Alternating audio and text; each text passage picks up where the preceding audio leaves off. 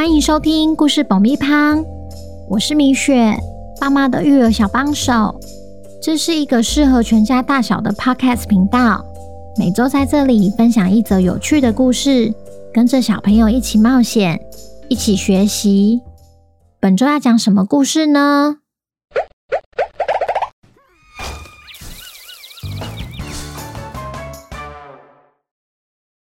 听故事前，请先订阅故事爆米花的频道，这样每周就能准时收听精彩的故事哦。如果你在 Apple Podcast 上收听的话，请帮我们留五星评价，也推广给身边的亲朋好友们。本集故事要感谢刚好阅读授权故事爆米花以声音的方式分享有趣的故事。接下来送上爆米花的工商时间。今天一样要来工商我们自己的抽奖活动。本月要送的绘本是《你好，保罗》。因米粉的要求，这次特别选了有关于环境的书。有别于一般绘本，作者 Sam Wood 不只着重在色彩与插画风格上，更把他的动画、电影专业带进书里，大量运用摄影与拼贴技巧。打造 3D 层次感，除了可以丰富视觉体验外，还大幅提升故事的真实性，让孩子们可以深刻地沉浸在故事里，同时启发他们对环境保护的意识。也因此，你好，保罗曾获得童书界的奥斯卡、意大利波隆纳儿童图书展的最具风格奖的提名。千万别错过本周的抽奖活动！故事结束后会公布抽奖办法和回复留言，记得要听完哦。小朋友，你们好啊！猜猜看，什么鸟不会飞却很会游泳，长得毛茸茸、圆滚滚的，走起路来还一摇一摆的？没错，就是企鹅。今天我们要来听听。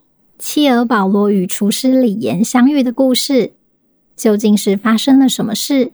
他们必须与时间赛跑，随即展开一场救援行动呢？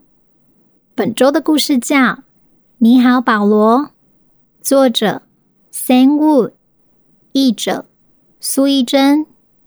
准备好爆米花了吗？那我们开始吧。这一片雪白的世界是南极基地。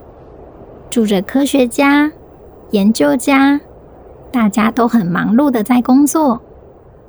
李岩是南极基地里唯一的厨师，每天都会帮队员们准备好吃的料理。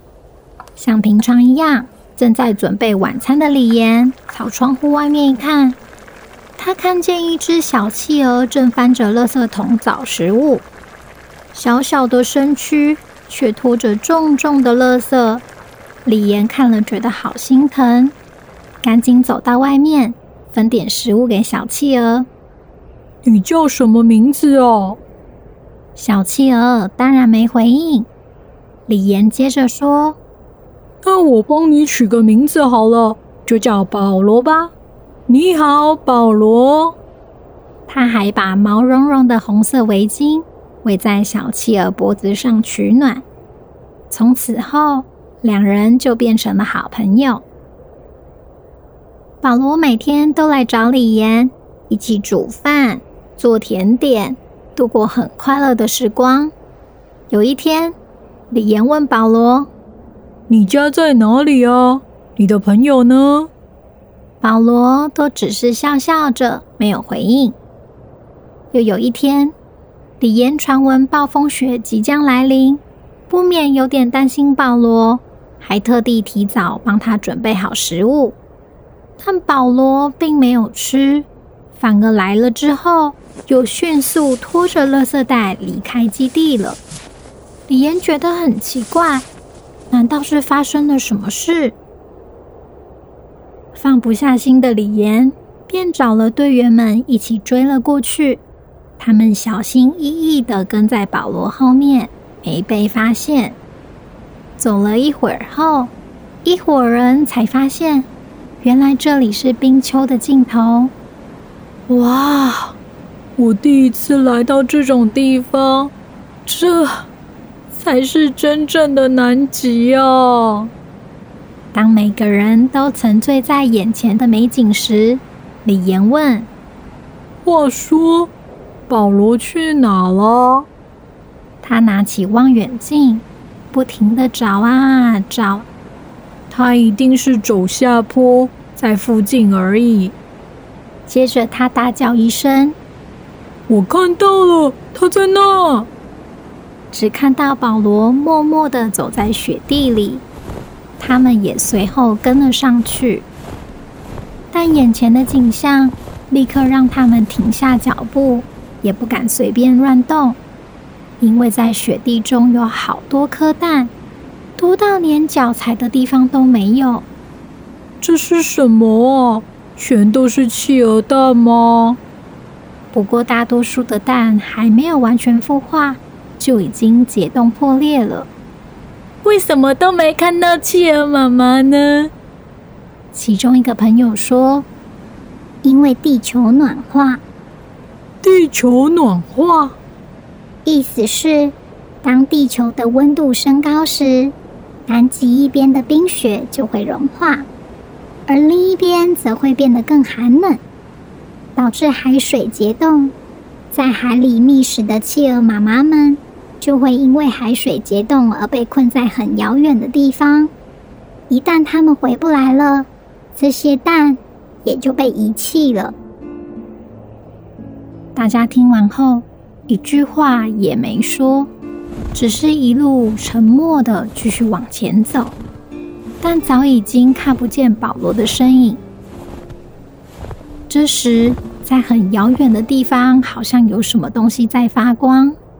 李岩指着说：“那是什么啊？”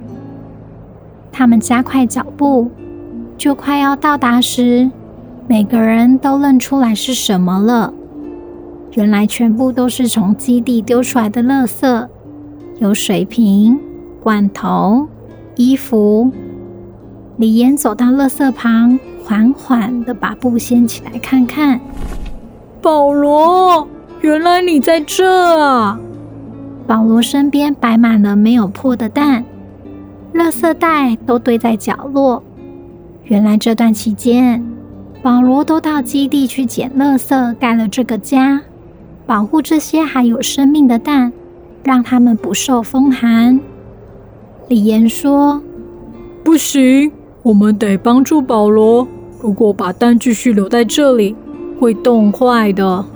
统统搬回基地去吧。”这样我就不用担心蛋坏掉了。为了不要让蛋破掉，他们用之前丢弃的塑胶袋，小心翼翼地把蛋一个个包了起来。接着就朝基地方向前进，一步一步慢慢地走回去。尽管回程的路因此变得更遥远，这样才能确保企鹅蛋的安全。走着走着，有朋友建议：“我们要不要休息一下，再继续走？”但李岩马上反对：“这些蛋会被冻坏的，我们再往前走吧。”一伙人终于回到了基地，队员们全部都来帮忙，用一个传一个的方式，把蛋移到基地里面。雪橇犬也开心的摇着尾巴，迎接还没孵出来的企鹅宝宝们。李岩也没有闲着，开始跟队员解说他的抢救企鹅蛋计划。每个人都必须找一个可以保暖的地方。有些人在床底下放了毛毯，打造一个暖和的蛋巢；有些则是把蛋放在温暖的长靴里。细心的照顾每颗虚弱的蛋。对蛋来说，任何可以保暖的地方就是好地方。保罗和李岩则是一起用面粉做成一个暖乎乎的蛋巢。虽然大家还没有察觉到，其实蛋里面每天都有奇迹般的变化在发生。也逐渐可以看出小企鹅的样貌了。一伙人只好静静守候在企鹅蛋旁边，常常等着等着就睡着了。日子也就这样一天一天的过。有天清早，还在睡梦中的李岩被一阵吵杂声给吵醒，张开双眼一看，哇！厨房里竟然挤满了企鹅宝宝，企鹅宝宝们不断的在厨房里四处探险，觉得每一样东西都非常新鲜有趣。兴奋的李岩迫不及待的想赶紧告诉保罗这个好消息。保罗，你在哪？企鹅宝宝孵出来了！李岩实在是太开心，笑到都合不拢嘴了呢。当李岩走到基地外面后，才发现原来外面都挤满了好多好多企鹅宝宝。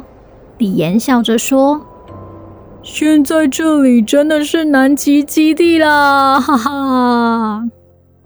身为南极基地里唯一厨师的他。现在不只为同伴们准备好吃的料理，还有所有其他幸福的南极成员们。小朋友听完故事后，心里会不会感到很不舍呢？虽然南极的企鹅离我们很遥远，可别就因此小看自己的影响力。环境保护确实可以从小地方开始做起，像是随手关灯、节约能源。或是减少使用一次性的塑胶袋，为了保护美丽的地球，这些都是我们可以轻而易举做到的事。要来公布抽奖办法喽！请爸爸妈妈先追踪故事爆米花的 IG 和刚好阅读的 IG，再到抽奖 po 文底下回答李岩的工作是什么，并标记两位你的好朋友或爸爸妈妈的好朋友。最后，别忘了给抽奖 po 文一个爱心，就可以参加本月的抽奖活动了。九月十九是抽奖活动的截止日，要在那之前完成才算数。记得要同时追踪刚好阅读才符合抽奖资格哦。我们会在九月二十六公布得奖名单，祝你们好运。同时，我们也会在节目资讯栏中附上购买链接，如果孩子喜欢的话。也请爸爸妈妈以购买实体书籍的方式支持佛心出版商，一起守护这些好绘本吧。最后，我们要来回复留言。第一则留言是台中的小蜜梨和贝利亚哲瑞，五颗星。我是台中小蜜梨，我的弟弟叫贝利亚哲瑞。我们都很喜欢在睡觉前听汪汪侦探的故事。也很喜欢听米雪姐姐讲的故事。我爸爸说，故事爆米花真的是爸爸妈妈的育儿小帮手。最后，希望弟弟也可以幸运抽到故事主角。谢谢米雪姐姐。嗨，小蜜梨和贝利亚哲瑞，谢谢你们的喜欢。你们有到 IG 私讯报名故事主角了吗？没有的话，要记得哦。下一则。冈山的岑岑、圆圆来打招呼，五颗星。米雪姐姐好，我是岑岑，圆圆是我的妹妹，我是你的大粉丝。我跟妈妈说，全部的 Podcast 故事频道里最喜欢听故事爆米花。谢谢你讲那么多好听的故事给我们听，希望有一天我和圆圆妹妹也能当故事主角。祝米雪姐姐的米粉越来越多，也要注意喉咙健康哦。谢谢层层大大的支持。请问你们有报名故事主角了吗？如果没有的话，记得邀请妈妈帮你到 IG 私讯报名。跟你讲一下我现在喉咙的状况。我之前不是有看中医调养吗？后来有米粉妈妈 IG 私讯给我，强烈建议我去看西医。医生说我长期胃酸过多，所以要先吃一个月的药，看看状况喽。下一则来自台中的料多料好五颗星，谢谢米雪姐姐陪伴我们睡前故事时光，最喜欢听汪汪侦探系列的故事，希望米雪姐姐能够念到我们的留言，也希望有一天廖多姐姐跟廖好妹妹可以成为故事主角。妹妹廖好听到最后的拜拜，也会开心的说拜拜。